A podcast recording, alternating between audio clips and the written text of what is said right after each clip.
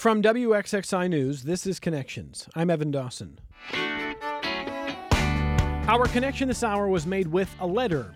When Kathy Sable Jansen opened an envelope from the city of Rochester, she was surprised to see what she called a pretty big jump in the assessed value of her home. Sable Jansen lives on Furnace Crescent in the Highland Park neighborhood. When she and her husband purchased their house in 2017, they paid $209,000, which was in line with the current assessed value. But with the reassessment, the preliminary value listed in the letter from the city, the number had jumped from 209 to $425,000, more than double the, the recent value. And with that came a projected property tax increase of potentially more than $1,100. Sable Jansen shared all of this with our WXXI colleague, Gino Finelli, who has been reporting on the city's reassessment process, along with WXXI investigations and enterprise editor Brian Sharp. Sable Jansen is just one of of many Rochester residents who have experienced some sticker shock with this process. Our colleagues have created an interactive map on the WXXI website where you can see the assessments and their projected increase and the change in home value in each of the city's 130 assessment areas. And according to Gino's reporting, preliminary residential property assessments in the city increased by an average of about 68%. That would add more than $3 billion to the city's tax base. Four members of Rochester City Council have expressed concerns about the possible tax impact, so they've called for a pause to the reassessment process. But as representatives from the city will tell us this hour, a higher assessment doesn't necessarily or automatically mean higher taxes. In fact, in some cases, taxes could stay stable, some could decrease. There's a lot involved with the process. It is rather complex, starting with understanding how recent home sales in a neighborhood affect assessments as we've reported across WXXI platforms. Rochester's booming housing market has seen significant increases in the prices of homes since 2018. According to city records, prices have gone up nearly 70% in that time. We've covered it on this program.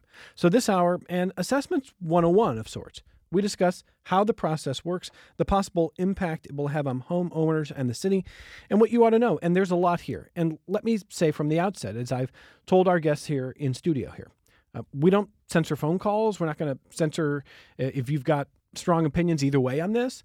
Um, but what we do want to do is be productive this hour. Um, some people will be very happy to see the assessment come in. Some will not. And some have told Brian Sharp and Gino Finelli as much.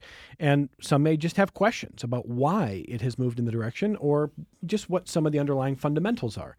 What we want you to do is emerge from this hour with a better understanding of the process, a better understanding of if you've got questions or want to challenge how to do that, and what is the next weeks and months are going to entail as the city goes throughout this process. And let me welcome our guests here, Gino Finelli, City Hall reporter for WXXI News. Always happy to have you here. Thank you for being here, sir. Mm, thanks for having me. Also with us in studio, Mike Zazzara is assessor for the city of Rochester. Hi, Mike. Thanks for being here. Oh, thank you. Thanks for having us. The deputy assessor is Enza Mineo, who is a yeah deputy assessor for the city. Thank you for being here. Thank you for having us. Suzanne Warren is the budget director for the city of Rochester. Suzanne, thank you for being with us. Thank you as well. And Angela Rollins is the director of the Office of Financial Empowerment at the City of Rochester. Angela is on the line with us. Thanks for being with us, Angela. Thank you. I think everyone's roles are pretty well defined, Angela, but do you want to explain a little bit about what the Office of Financial Empowerment is? Sure. So the Office of Financial Empowerment is really here for any resident who might be either facing a financial hardship and might benefit from something like financial counseling, or who is trying to start a business or get into a position to purchase their first home. Okay, and, and, and how does your work uh, tie into the conversation this hour? Yeah, so I think it's really important to know, um, you know, you're going to hear from everyone about kind of the, the very nitty gritty of the reassessment. But for us, it's if anyone does find themselves in financial hardship, our office does offer free one on one financial counseling through a partnership with Consumer Credit Counseling. And our financial counselors are really here to help folks look at their budgets if those are going to be have to substantially change um, and really connect them to any resources that might be available in the community.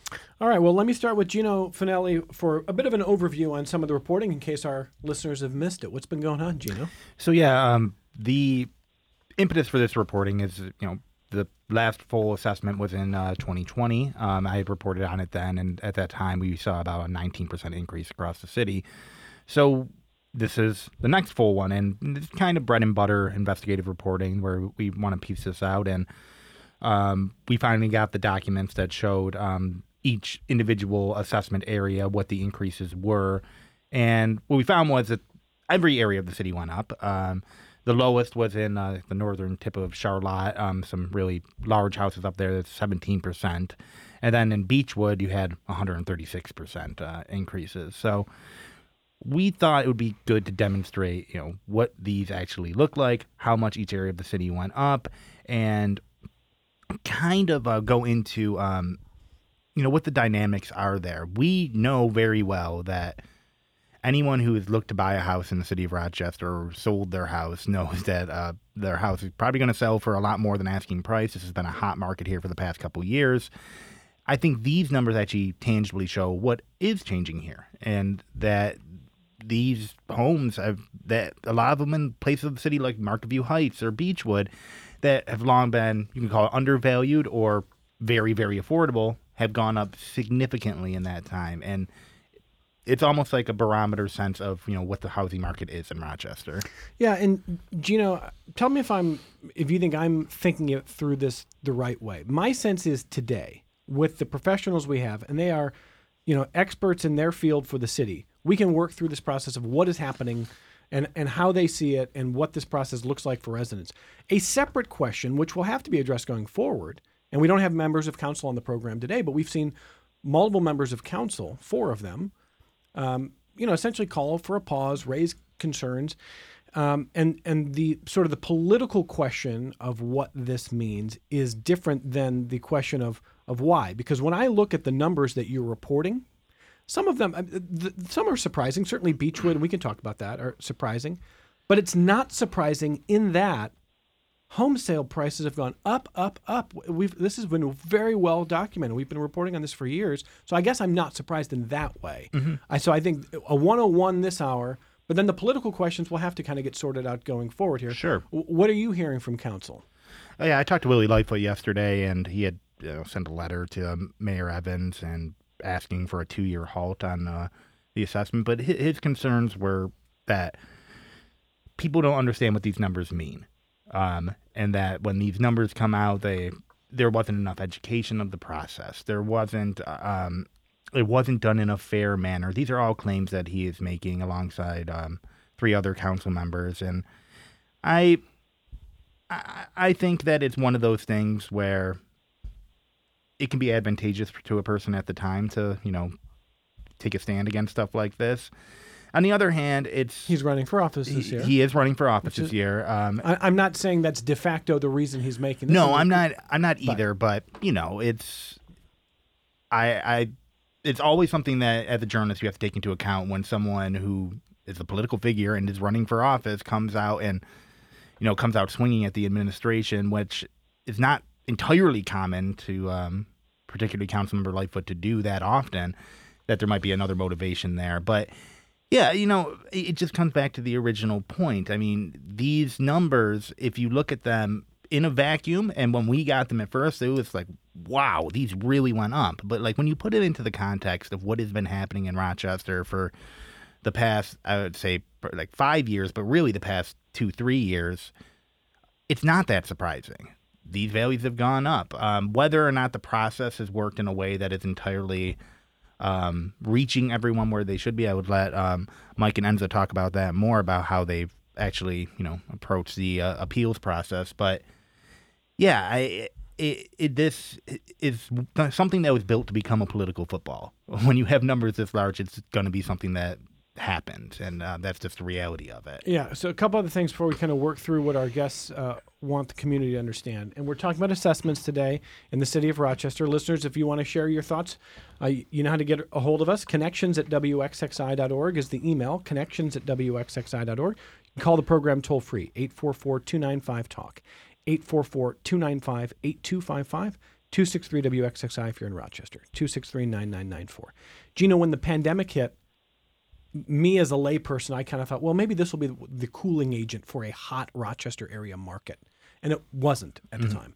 Uh, and, uh, you know, a year into it, I remember talking to someone who lived in the Cobbs Hill neighborhood, bought a house for 175 just over a decade ago, put it on sale for 250 it sold for 350 it sold 100 over asking just remarkable and ta- i remember talking to real estate agents who would say we are telling people You're going to have to bid over. You're going to have to show up quick. You're going you, you don't have a lot of time, you know. And there's been a lot of pressure for first-time home buyers. So now some of the fruit of that looks like this assessment, although uh, this assessment process. Although we'll, our guests will talk about that. But what I want to ask you about is the fact that I mentioned Cobb's Hill. That's one thing. When you look at Beechwood, it's another. And if your taxes are up 137% in Beechwood, if the average, I think you wrote, you- you write that if it goes from 47.9 as an average to 113.4, and that affects your tax bill, you know, in a direct linear way, that's going to Well, be difficult. N- Not necessarily, though. I mean, the the tax your tax bill is set by the mayor sets a tax levy in the the budget, then the rate reflects what the property values are. So some people's taxes might go down, some will almost certainly go up, but. Um, it's it's it's really hard to call right now Okay. where taxes are actually going to land because I don't have the budget. The budget doesn't exist yet, so we don't know what that's going to look like. But um, I think that's where a lot of confusion does come into play. That people do see it as a linear connection of Sure. if your assessment's higher, your Yeah. taxes are higher, which is true in a lot of cases, but it doesn't necessarily mean it's true. All right, that, and and I guess the last point there is, I think there will be political conversations about trying to protect residents who are lower income, who maybe, you know, own a home but are would would struggle to match if there is an increase in. But that that still has to be revealed. Or that's not today. I mean, I, I know those are conversations that will likely come. Don't you think? Yeah, it, it definitely going to come, and it's it's not really tangible right now. What what is tangible to me, though, I think what my bigger concern is is that Rochester is not a very high income city, and we're seeing this trend across the country that housing values are going up. But Rochester has been particularly quick in its uptick, and there's still relatively affordable houses. But for the average person, this just means that it's less accessible to buy a house. It's they're more expensive.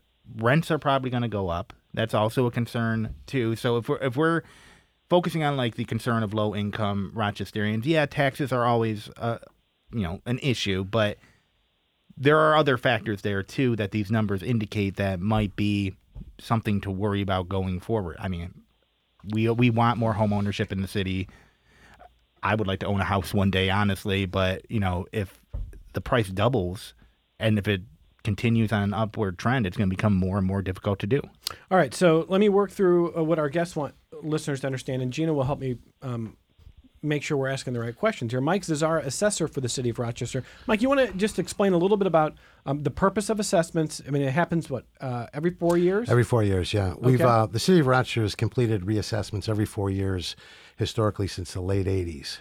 So the idea of the reassessment is to bring all the values to 100%. This way, that ensures that there's a fair and equitable distribution of the tax burden between all neighborhoods. Uh, you might see certain neighborhoods appreciate maybe a little bit less than, say, the Beechwood areas. So, without doing a reassessment, those more accurately assessed or those neighborhoods that haven't seen as high a percentage increase tend to subsidize the ones that are underassessed. So, for services Okay. and whatnot. Um, what does the process to determine these numbers look like? Well, the, the process, it's really a, a four year long process every time we do it. As soon as we're done with one, we start basically start on the next one.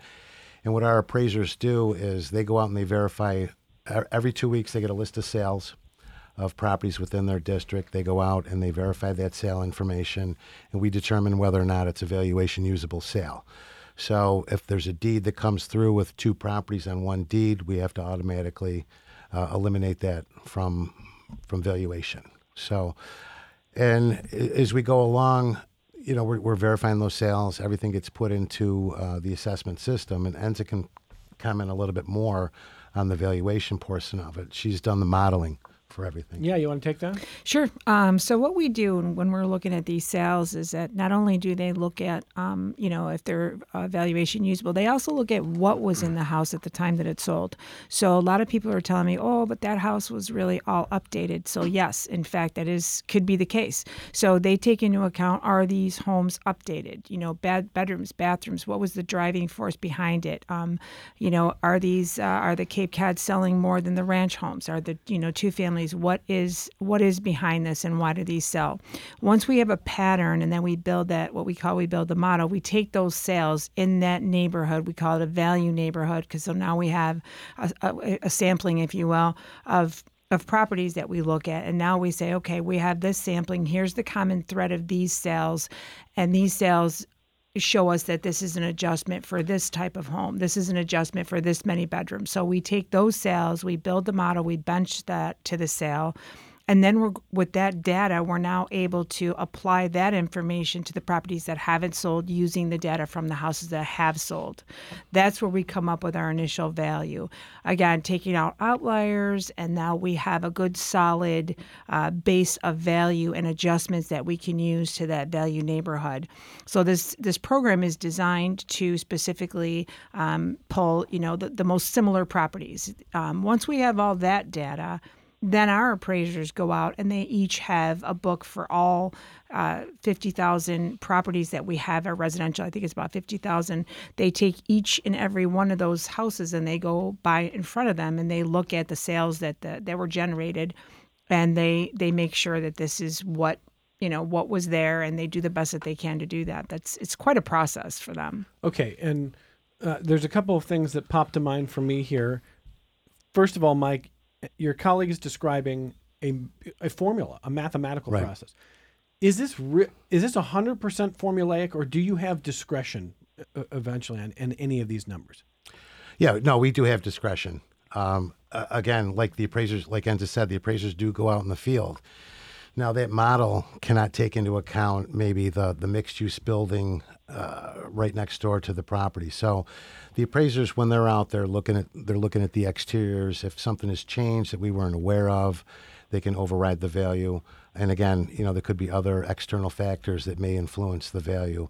So when they're out there, they're taking those into account. All right, and you know, Enzo, you, you talk about what appraisers are looking at. I'm I'm thinking of that Cobbs Hill house where I mentioned that it sells for a decade ago for 175, gets put up at 250 a couple of years ago, sells for 350. Now, if I lived in that neighborhood and I had new neighbors who paid 100 over asking, I you know, I I might be wondering uh, is that kind of an outlier? I mean, if homes are going for 10, 20, 30, 40 over over asking, which they have been for a long time, that's one thing.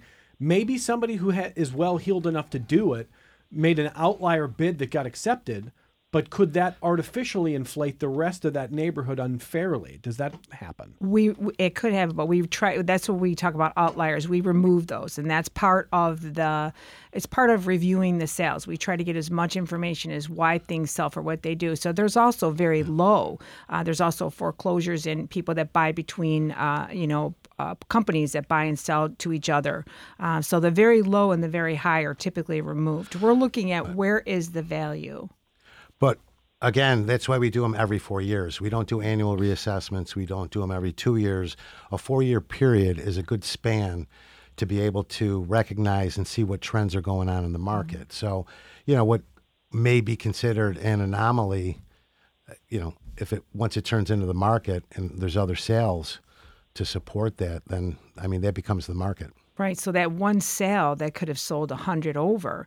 Now, if if there's more than one and that starts happening, that becomes our new market, and that's kind of what we've been seeing. So, you know, Mike and I, and all of us, and everyone has been seeing that over. We started to see the, the change a little bit even after we finished the 2020 reassessment. We started to notice that as we were putting these values on, we saw the newer values coming in and saying, wait a minute, are these anomalies coming in?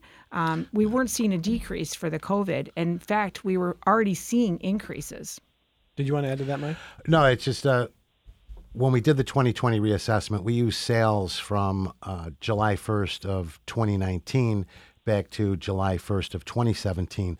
So that's when the market really started to change, probably about 2018.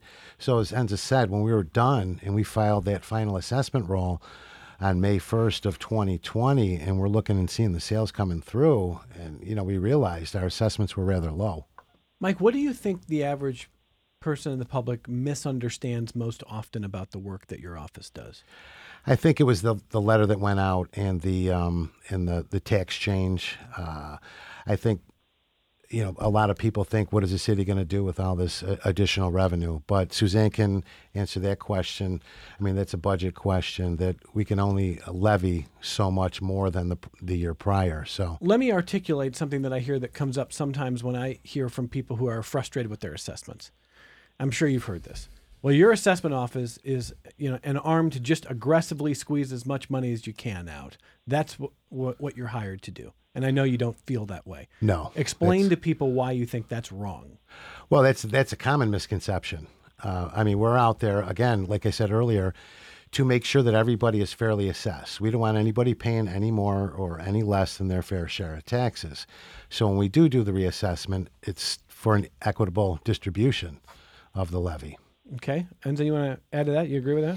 Yeah, I mean, ultimately, our job is, like Mike said, just to distribute the tax burden. We are just simply reflecting the market. As far as how much money that we're collecting, we we don't we have no part of that. We don't have anything to do with the budget. We mm-hmm. don't collect taxes. We don't give out, you know, none of that. All we do is set that assessment, and and the, and I think the letter too was a little confusing because you know it said you know you you it would have increased or would have decreased. I think the confusion in that was is that we were trying to give an estimate of what would happen to your particular uh, assessment your potential if you will uh, bill uh, which you know that i think made it sound like we were together with that department which we're not we were just trying to give you a projection on how what we did would impact that And so, Enzo, do you consider your office essentially apart from politics? And by that, what I mean is, when when members of council are saying maybe we should pause this for a couple of years, or maybe maybe this is, we have to review this before we move forward. Do you view it as, hey, you debate the policy, we're going to bring you the numbers? You know, is that right? bingo there's no political influence on Not the assessment us. office. No, I, you know, I, I don't. I've been there for almost 29 years. I don't think I've ever seen a mayor step into our office. Um, before I turn over to Suzanne Warren, the budget director for the city of Rochester, do you both want to explain to people if they want to challenge what they need to do? Yeah, what uh, the informal process is now over with. So we have to move into the formal process known as the Board of Assessment Review. The forms are uh, available on our website, uh, cityofrochester.gov slash assessment. You can download them there. There's a lot of great information there. There's uh, links to the New York State Office of Real Property Tax Services site. There's brochures, how to estimate the market value of your home. It explains the whole Board of Assessment Review process. Okay, and um, who adjudicates the challenges? Well, the uh, there's a, a I have this. I have this vision that Mike and Enzo are the ones sitting, you know, presiding high. No, No, No. no, no, no. So now i- we have to file the tentative assessment roll March 1st with New York State. Once we file that roll, it's out of our hands. We can't touch anything. We can't make a change. We can't change values. We can't uh, change any exemptions. Everything has to be done through that Board of Assessment review. So uh, when Who is the, who is this board of assessment review? Board of Assessment Review is basically uh, real estate agents, bro- real estate salespersons, brokers, real estate appraisers. Uh, it's a panel of five people, three to five people on any given day, all city residents. And what that what happens is the property owner comes in or their representative. They state their reasons why they think the assessment should be reduced. The city appraiser presents the city position, and then it's in the hands of the Board of Assessment Review. They make the decision. Do you know point. how many challenges are typical in, in a year of reassessment? Well, 2020, we had uh, 900 applications. Some of those included some larger condominium projects, you know, of 100 units that you have to value as one economic unit. But um, Is that common as far as you remember? Around nine hundred. that was a little bit low i think A little low? yeah, Yeah, it, it could have been. low. I mean, it fluctuates. It, it fluctuates Thousand or over the more. years. Okay, Yeah. so Yeah. you could you could get a thousand or more this year. It's Yeah, possible. Oh, it's yes. possible. and, and and given some of the numbers, it wouldn't be surprising. Uh, how often? What's the percentage of cases where the challenger wins? I've never, never really tracked that. Um, but I mean, assessments do get reduced, you know, through that process, through the informal process, and through the Board of Assessment Review process. You really don't know? I've never, honest to God, I've never, I've never checked it. Enza, no, you don't know. No, it's not something that remember we're not just we're not trying to tally up you know who who we won this one it's just like it's a matter of did we get the right value that's really our goal so if the board eh, you know if the board decides that we didn't get the right value okay you know fix it Sure. you know it's Okay. it's nothing we keep track of because nothing that you know our job is just to get it right Angela Rollins, director of the Office of Financial Empowerment at the City of Rochester. Is that something that you keep tabs on? No. Okay, that's not in your wheelhouse. Um, No. uh, all right. Uh, so after we take our only break of the hour, we're going to turn over to Suzanne Warren, the budget director for the city of Rochester, and we're going to make sure that we understand where the dollars and cents go with this. So if you've got questions about how your tax bill gets affected, I'm, I, you know, and if this is sort of a linear thing or if it's not or what you can expect. We'll try to sort through all of that. And uh, we'll get some of your feedback as the hour goes along here. You just heard Angela Rollins from the Office of Financial Empowerment at the City of Rochester, Mike Zazzara and Enza Mineo, our assessor and deputy assessor for the City of Rochester, Suzanne Warren, the budget director, Gino Finelli, my colleague, City Hall reporter for WXXI News, is here with us. Let's get that only break and come right back on Connections. Coming up in our second hour, a political scientist named Ruy Teixeira predicted back in 2002 the Democrats were going to dominate American politics for decades to come. But it hasn't happened. And Teixeira has a new book out saying the Democrats lost the plot on connecting with the working class. We're talking about the class divide and Teixeira's prescriptions next hour.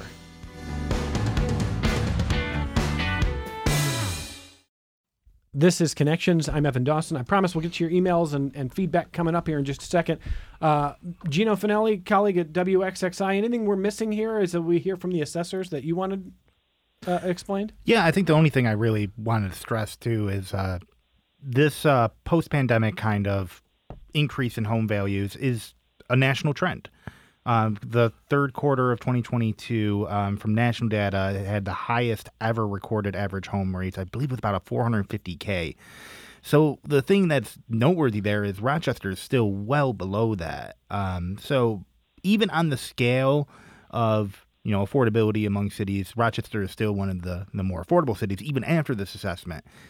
However, that just brings the concern of everything in the world is becoming more expensive, Sure. and it's uh, that that's a cause for concern in and of itself. Okay, and do you know, Gino? Um, uh, so the average uh, assessed home went up by how much? What was the number again this year? Sixty-eight percent. Sixty-eight percent this year. Four years ago, it was seventeen percent. Um, is do you know, or maybe the assessors know, sixty-eight percent? Is that a historical high? Is that in line with any Yeah, no, I, I do think Yes. it's a, a historical All-time high. high. All-time high, probably. all-time yes. high? Okay, Maybe big number. going back to when the first assessment was done in the late 80s or you know mid 80s where it was a fractional assessment of maybe possibly 10 or 15 percent and then we went to full market value Okay. it could have been Okay. Um, and so to to Gino's point, Angela Rollins, is this a concern going forward that just the reality of the numbers, the data, and the trends in the market make it harder for the average person to become a homeowner? Uh, we definitely hear a lot of people struggling um, to purchase that first property, but our office is really focused focused on getting folks uh, to a point where they are like mortgage ready, helping them improve their credit scores, helping them look at their budget and prepare to save. But we certainly do see a lot of people struggling to enter the market, um, which is why it's just really important that they have a, a really solid savings plan and they put themselves in the best financial position possible. Well, Suzanne Warren, budget director for the city of Rochester, um, what do you want to make sure the public understands about this process and what it means for their tax bills in particular? Um, so we're working on our budget now. Uh, department heads will submit their budget proposals this Friday. Uh, we'll work with the mayor to determine, um, you know, what we can afford next year, what we will potentially look at um, in terms of the tax levy and what will happen to it. We are subject to a 2% tax cap uh, per New York State. There are some qualifiers in there that allow you to, um, if you didn't raise taxes last year, you can actually carry some of it forward. Um, are some other exceptions that you can use to determine what your tax levy can go up. Uh, the tax levy is one of our three biggest revenue sources. So, uh, sales tax, we don't have much control over. State aid, we don't have much control over. But the tax levy is something that we do have control over.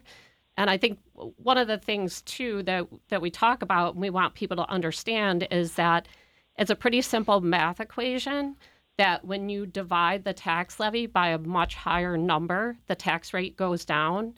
So if we looking at the numbers that we have in front of us right now, if the tax shift were held flat and the tax levy were held flat, the actual tax rate goes down by about 37%. So anyone that their uh, assessment increased by 60% or less would see a drop in their tax rate or a drop in their property tax bill.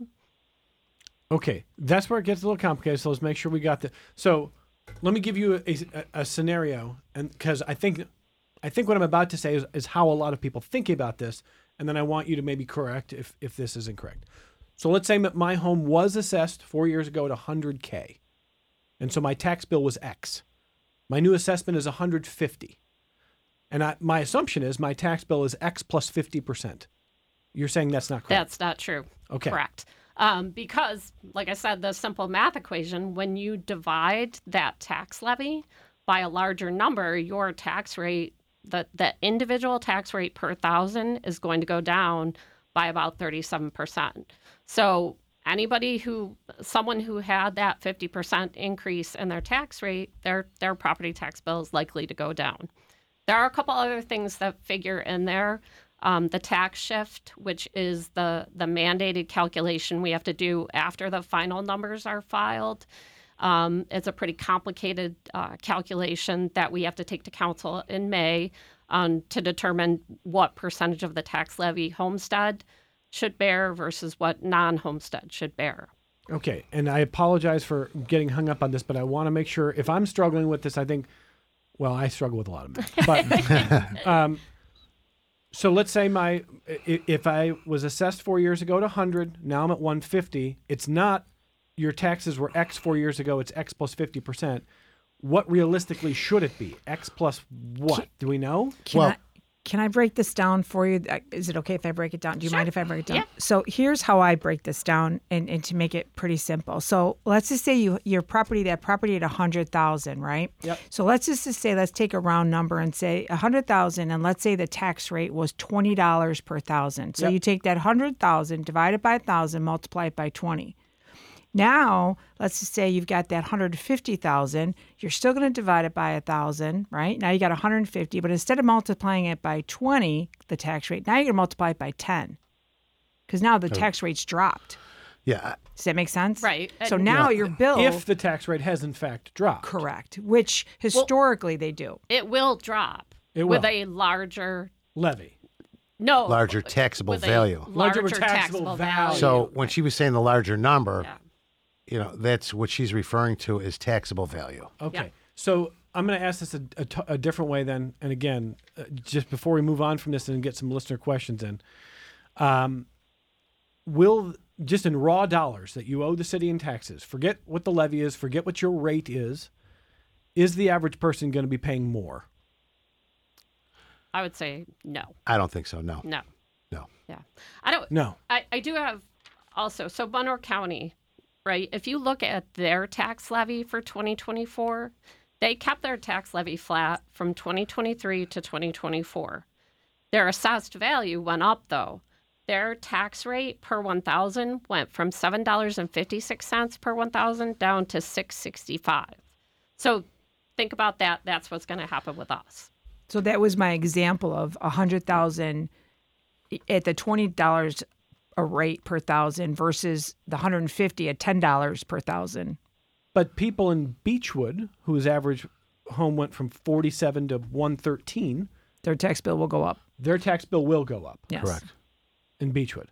So uh, the the the zip codes with the highest increase will probably see an increase. Is that is that Yeah, yeah. For those neighborhoods that went up more than the average of, I'm looking you know, at Gino's reporting. That's Park 68%. Avenue, Cobbs Hill, Browncroft, uh, Well, that that's by that that's by dollar change. by dollar change. So by percentage, it was Beach uh, Beechwood, two two areas in Beechwood, North Marketview Heights, one four six two one. one four six two one, yeah, and Right. I think there was one more. Um, I, I can't remember, but they, they were mainly in the northeast East Main quadrant. Uh, um, Beechwood, Marketview Heights, that kind of area. So those those uh, on average will see their overall tax bill, just the number you owe the city, will go, likely go up. Correct. Yes.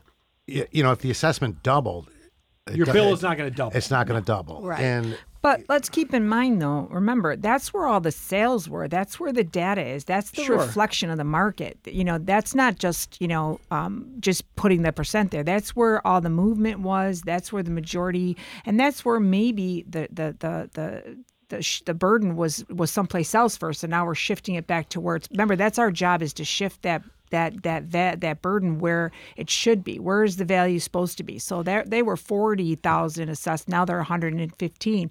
You know that's probably where they should be now. Will they see the biggest change again the next time? They may not. They may based be on the sales. So based on the sales. I mean, if you look back, the South Wedge was a hot area. North Winton Village was a hot area. So now, as, as buyers get priced out of those particular areas, they will tend to migrate and move to the homes or the neighborhoods that have the lower asking prices. Yes. So in time, you know, every four years, let's say, you know, we see that increase and we see that area grow. Right, but what Mike is describing, this is why the separate conversation that has to happen is the political conversation. Correct. Mike, Enza, Suzanne, they are not in charge of policy. They are putting together uh, the, uh, assessments, budgets, numbers.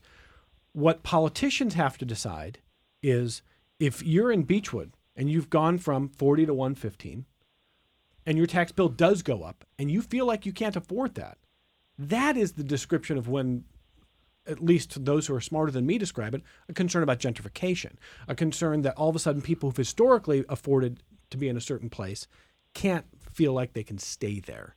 Now, it's complicated because it's not linear. Not everyone's going to pay exactly the same.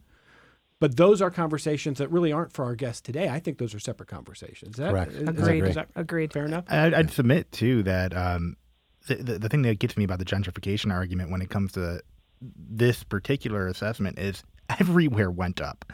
So if But not if, the same. not the same, but if you look at dollar amounts, I mean the percentage went up rapidly in Beechwood, but the dollar amounts compared to Park Avenue was still lower in increase. So it, it's this idea of like, okay, well, if if these neighborhoods are being gentrified, which I believe there are certainly gentrification happening in this city to some degree, but if you're saying it's just because of the assessments, oh, they're, they're pricing everyone out of the neighborhood, like, okay, but where are people going to go to begin with? Because everywhere went up.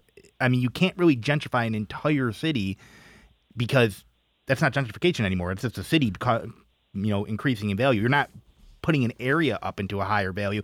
The entire city is going up in value, and you look at the suburbs too. The same thing is happening. So. Um, th- that's kind of my issue with that argument, and I've heard a lot of it um, over the past week or so, and I, I just don't think it's the right way of looking at things. I do worry about the cost it is that exists for the average um, young home buyer and the accessibility of buying a first home in the city now, for sure. But I don't think it's a targeted pointing at a certain neighborhood of the city and like we're trying to force all the people that are there for a long time out so we can have you know wealthy yuppies move in. Okay. Well, so there's um, uh, w- we have a lot of feedback. Let me just try to work through some of these questions. Carly writes to say, "Thank the gods you are doing this program." Well, you have to thank the gods. Just thank WXXI. Be a member of WXXI. No, nothing offense to the gods. The gods are members of WXXI. Uh, Carly says, "I live in North Winton Village, two blocks from Radio Social. Bought my home for 105 in 2016." Again, Carly, I'm going to read this. Our guests can't do a like a challenge claim or whatever, but they can give you a guidance for where things might be going. So we we, can answer generally. So here's what Carly says: Bought my home for 105 in 2016. This was before all of the bars and nightlife opened the following year. It was just reassessed for 288. Says, ouch, but is that fair? My neighbor's house, which is bigger and has more yard, is assessed at 222. I'm wondering how that's possible and should I appeal? Again, our guests would have to know more, Carly. They can't guide you on whether you should appeal or not, but you can appeal if you want to. In general, 105 to 288. That is is that a bigger is that on the high end of, of a jump in assessment? No. Is it- no? No, uh, it's you know I had a call yesterday from somebody in that same neighborhood, uh, and what people need really need to think about as well. Um, you know, if you bought in 2017 or you bought in 2016, and you know, right before the market started to take off, look at all the wealth and equity that you've just built in your home by basically not doing anything. You, you know, you bought at the right time and you've gained a lot of equity at the market's expense. You know, Rochester is a great place to live. I mean, employment centers, the colleges, the universities. Uh, I mean, the, Rochester has a lot going for it. And I, I, think part of it, and, and, and we've been to some economic forums um, that are talking about companies wanting to come to Rochester um, because people like being here. And I, I know you know, we, we would say, oh, Rochester, but people like being in Rochester. And the, the difficulties for companies to come here is our housing market, is that we don't have enough of it. Um, so hopefully, if, if we can, if the if people can figure out how to get that housing market, then we can get companies in here. We can maybe increase our, our median uh, salary income. We can be more uh, more volatile out there is, is with the rest of the country. And, you know, maybe we are going to be a place where people want to come and work and live and, and grow their families. Um, I think that's all a good thing. Um, and as far as like, you know, she was saying the nightlife, you know, the nightlife came because all the people were there. So the people came first. And usually how businesses work and how that works is first they bring the people and then they bring the businesses. So you guys all came there, you all went to that area, and then they're like, oh, wait a minute, these guys are all here. Let's create a nightlife. Uh, so that that's how that kind of works too. You know, uh, appraisal 101, there's a life cycle of every neighborhood growth, equilibrium, decline and revitalization. So, I mean, it, it you know, a lot of these neighborhoods we've seen over the years just follow follow that. Carly, if you do want to appeal, the deadline is March 1st? No, no. March no. 19th March by 19th. 8 p.m. March 19th by 8 p.m. Um, and I'm curious to know what some of our, our guests think of Councilmember Lightfoot. His concern is that some older residents may have a difficult time navigating the appeals process. What well, do you think? You know, everybody's concerned about seniors, of course. Um, we did a report for one of the other council members on properties within his district. So we looked at the assessment last year, we looked at the new assessment, and then we looked at the taxable value after the star exemptions were applied. And a lot of people, a lot of the seniors that are on fixed income, will see their taxes zeroed out. Now, every four years, or you know, when we do a citywide reassessment, New York State tends to raise the enhanced star exemption amount. So any of those seniors that might have still seen uh, a five or a ten thousand dollar taxable assessment, once we get the new rate or the exempt amount from New York State, their taxes are most likely to be zeroed out, except for the street cleaning charges, you know, the embellishments and the refuse charges. Okay. Um, and by the way, if you want to see the website to kind of get started with that process, Carly or anybody else, it's cityofrochester.gov slash assessment. They urge it's not just because you don't like your assessment, because you may have some evidence that the new assessment value is incorrect. So um, be prepared. Now, Diane in Rochester says she was prepared. She says, I, appeal, I appealed my assessment four years ago. I provided documentation that the assessed increase in the value of my property was not reflective of other home values in the neighborhood. At the time, none had been on the market for years, and there were no changes to my property. I had a conference call with the board, but they didn't allow me to make my case or respond to the comments they were making. One woman on the board was downright rude. I understand this process is stressful and tedious for everyone involved, including people in the city. But why bother having this process if residents can't be heard? Um, Mike and Enza, what would you say to Diane? Well, were they heard? What what type of evidence was presented? I, I guess you know. I mean, that was if it happened four years ago. Really don't know, but we the one thing you have to understand is that we are separate from the board.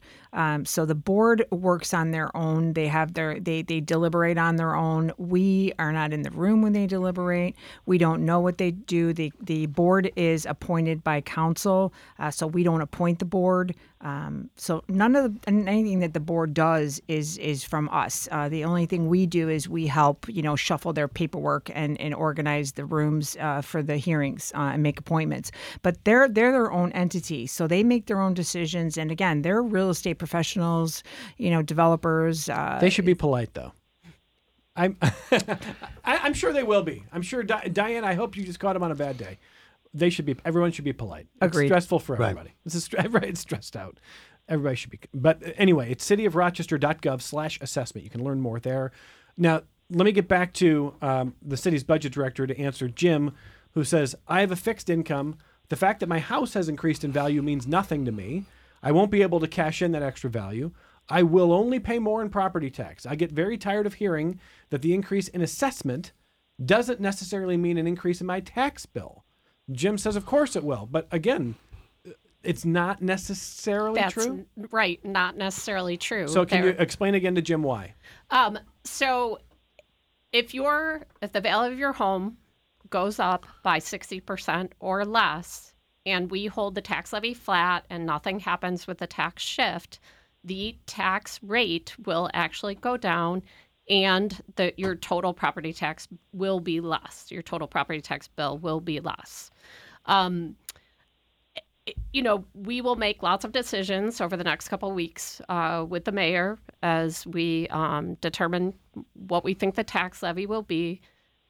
The the other thing we want to make sure, and, and we haven't touched on this too much, is make sure that you're getting all the exemptions and all the star credit that you're used to, um, that you're entitled to. Uh, we've seen a drop off in our star revenue, right? So those are the people that still get their star credit directly on their tax bill. Make sure that people are out there filing for their star credit. How about a system where it's automatic and you don't have to file? We had that. We did. We had Yeah, it. we do that for for part of the senior pro. The basic star is automatic once you're on there, and then uh, half uh, the enhanced star is automatic once you sign up. It just renews every year. for the senior program. For the enhanced star. For the there's enhanced two, star. there's two ep- there's two exemptions for the seniors. There's our enhanced star, which is the basic star, but it's enhanced because you're 65 and older. And then there's one we call the aged uh, exemption, which is in addition to the enhanced star, you can get the senior exemption, which helps you get more off of your city and school and your county. This will affect your county as well. Mike, you want to add to that? Well, yeah, the the decrease in star revenue I think that Suzanne was talking about is if you didn't own your home prior to February 1st of 2015, we can no longer administer any basic stars or enhanced stars. You would have to go to the star credit program by calling New York State. Okay. Uh, Dave, I'm going to squeeze in. David, he says, Does every home improvement and every permit pulled necessarily always result in an increase in a home's assessment and taxes? No. No. It, de- it depends on what the improvement is. So let's just say if you uh, if you just uh, do repave your driveway, no. If you repave your driveway and do the wi- do new windows, no. If you repave your driveway, do the windows, do the landscaping, change the roof, change the siding, change everything, possibly yes. Okay. Barb in Monroe County saying, I'm curious if the value of properties go down after they had been inflated during the pandemic and uh, does the city automatically reduce property assessment or is it up to the owner to have to apply for a reduction, I think, in taxes there? Well, we do citywide reassessments every four years. The first one that I experienced when I was at the city was in 1996, and there was a big reduction in values at that point. Now, I mentioned this to somebody the other day that, uh, I mean, if you see a trend of a lot of homes in your neighborhood selling for less than what your assessment is, by all means, call us and we will review it.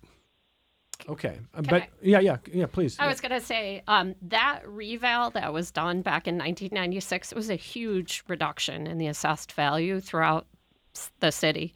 Um, it actually increased the tax rate that year. Uh, I it was the year that I came to work for the city, but um, that we we actually reduced the tax levy that year so that the burden on those homeowners was not as bad, um, just because the the total assessed value had gone down so much. Uh, Angela Rollins, anything you want to leave with listeners as we wrap up this conversation?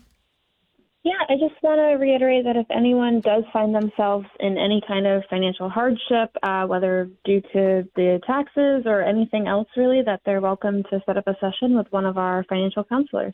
How do they reach you?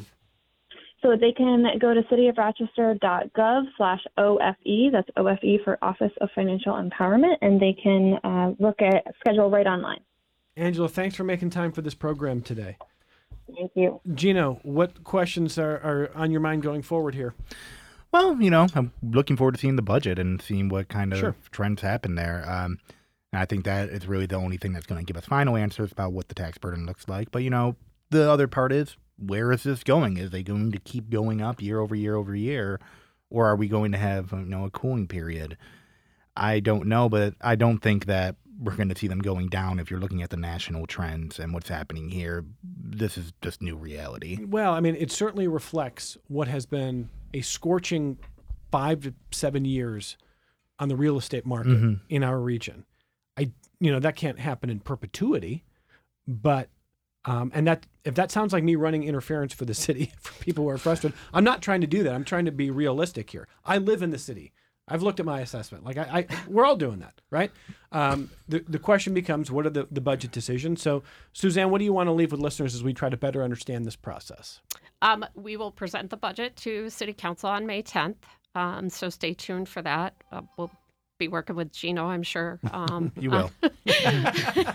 you know, it, and I have to say, we will take uh, into consideration uh, everything we can um, in order to make it affordable to stay um, living in the city and, and help those people buy that first home. Um, but this this is really a good thing that that our rates, um, our assessed value has gone up as much as it has. This this helps to build generational wealth for families. Um, I mean, it, it, I understand that point. I can also understand people feeling like this is going to keep them out of buying for the first time. But that's a separate question that we will absolutely be addressing with members of council, the administration, uh, people who work in that kind of advocacy.